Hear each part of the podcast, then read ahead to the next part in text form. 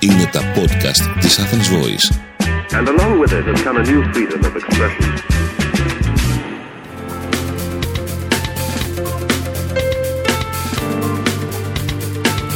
marketingconsultant.gr Μάρκετινγκ για μικρές ή μεσαίες επιχειρήσεις και ελεύθερους επαγγελματίες.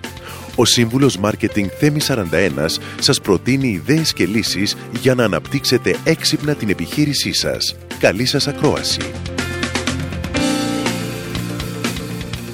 Γεια χαρά σε όλους. Είμαι ο σύμβουλος Marketing Θέμη 41 και σε αυτό το podcast της στήλης Business and Marketing Tips της Athens Voice θα μιλήσουμε για το πώς μπορούμε να απευθυνθούμε με επιτυχία στους πελάτες μας. Στη μακρινή δεκαετία του 60, ο μεγαλύτερος Έλληνας κωμικό ηθοποιός όλων των εποχών είχε βρει τον δικό του μοναδικό τρόπο να απευθύνεται στους πελάτες του.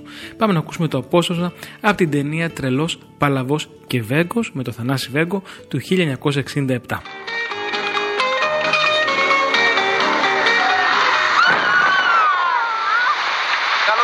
Κέντρο τα 7 αδέρφια. Έλα Καλέ, τι Παναγία. ήταν αυτό;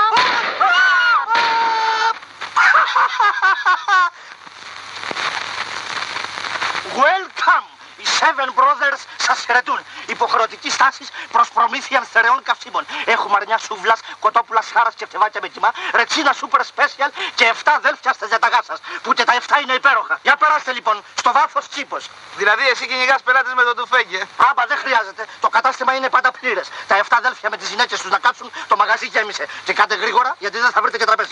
Ωραίος τύπος είναι ρε παιδιά, δεν πάμε να γελάσουμε. Και δεν πάμε. Θα γελάσετε όταν θα έρθει ο λογαριασμός. Έλα γρήγορα.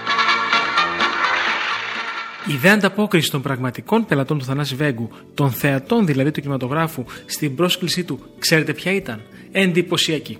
Καθώς η συγκεκριμένη ταινία, που μεταξύ άλλων περιλαμβάνει και την αθάνατη ατάκα Ξέρεις από Βέσπα, έκοψε 330.765 εισιτήρια και ήρθε 19η σε 99 ταινίες της χρονιάς εκείνης.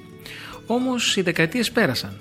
Οι ταινίες έγιναν έγχρωμες, το σινεμά έγινε τηλεόραση, η τηλεόραση έγινε ίντερνετ και οι πελάτες.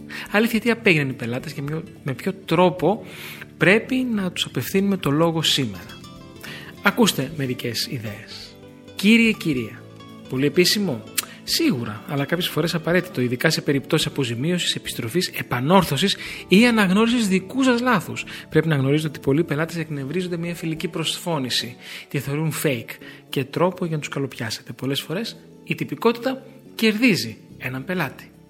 Αγαπητέ κύριε, αν δεν είστε σίγουροι για το πώς πρέπει να μιλήσετε στον πελάτη σα σε ένα email, σε ένα σχόλιο στα social media ή σε μια επιστολή ή σε ένα SMS ή σε οποιαδήποτε άλλη μορφή επικοινωνίας, επιλέξτε το default αγαπητέ πελάτη. Ο πελάτης σας, όσο και να εξελιχθεί η σχέση σας μαζί του, δεν θα πάψει ποτέ να είναι πελάτης. Επιπλέον, για πολλούς από εμάς, ως καταναλωτές, ο όρος πελάτης εμπεριέχει έναν υποβόσκοντα τίτλο τιμής. Η συναλλασσόμενη με εμάς επιχείρηση αναγνωρίζει τη θέση, τη δύναμή μας και την επιλογή μας. Έτσι λοιπόν, ακόμη και αν σας ακούγεται κάπως τραπεζική προσφώνηση, το αγαπητέ πελάτη είναι πάντοτε η πιο safe επιλογή για την επιχείρησή σας. Μια άλλη φράση είναι το αγαπητέ επισκέπτη. Με την έκρηξη του ηλεκτρονικού εμπορίου λόγω κορονοϊού, πολλοί πελάτες σα έχουν στραφεί σε ηλεκτρονικές αγορές. Δεν είναι κακό να αποκαλείτε τους πελάτες στο site σας επισκέπτες. Πρώτα απ' όλα, η έννοια του επισκέπτη υποσυνείδητα οθεί το χρήστη να επισκεφτεί το site σας και πέρα από την πρώτη σελίδα. Μια άλλη φράση. Αγαπητέ φίλε. Για να απευθυνθείτε σε κάποιο πελάτη σας ως αγαπητέ φίλε ή αγαπητοί φίλοι, πρέπει όλη η κουλτούρα της επιχείρησής σας και εσείς ο ίδιος προσωπικά να μπορείτε να το υποστηρίξετε. Τι σημαίνει αυτό; Ο φίλος, ο καλός, είναι πάντα δίπλα σε αυτόν που τον έχει ανάγκη. Και αν για παράδειγμα έχετε μια επιχείρηση που προσφέρει υπηρεσίες IT, είναι ωραίο να απευθύνεστε στον πελάτη σας ως αγαπητέ φίλε, αρκεί να του παρέχετε και υποστήριξη 24-7. Αν ο πελάτης σας σας ψάχνει με τους σερβερς του κάτω σε 7 το πρωί και δεν το σηκώνετε, τότε τι φίλος είστε; Μία τελευταία φράση ακόμα. Αγαπητέ Γιάννη. Γιάννη, Μιχάλη, Χρυσούλα, Νίκος, Σωτηρία, Ελένη, Κουλουπού, Κουλουπού. Αυτό είναι το τελικό στάδιο της προσωποποίησης και η τάση πλέον παγκοσμίως και φυσικά στην Ελλάδα.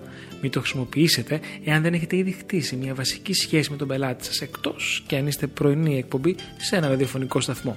Εάν όμως έχετε ήδη χτίσει ένα κλίμα με ένα πελάτη σας στο Facebook, έχετε πάρει κάποια σχόλια από αυτόν και έχετε παίξει ένα πρώτο ping-pong μαζί του, μπορείτε από το αγαπητέ φίλε να περάσετε σε κάποια επόμενη στιγμή στο αγαπητέ Γιάννη. Καλή επιτυχία. Είμαι ο σύμβουλος Marketing Θέμη 41 και μέχρι το επόμενο Business and Marketing Tips Podcast ή στο επανειδήν.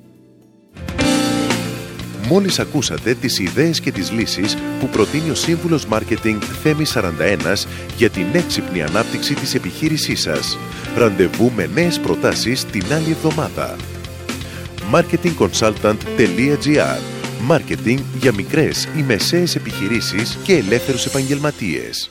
Το podcast αυτό δεν περιέχει συγκεκριμένες συμβουλές για επενδύσεις ή σίγουρο κέρδος. Σκοπός του podcast είναι η γνωριμία των ακροατών με τις βασικές αρχές marketing και επιχειρηματικότητας μιας μικρής επιχείρησης. Κάθε επιχείρηση είναι διαφορετική και χρειάζεται εξατομικευμένη προσέγγιση γι' αυτό και ενδείκνεται η συμβουλή ειδικών. Ήταν ένα podcast από την Athens Voice. Μπορείτε να ακούσετε τα podcast της Athens Voice στο athensvoice.gr και στο Spotify, στο Apple Podcast και το Google Play Music.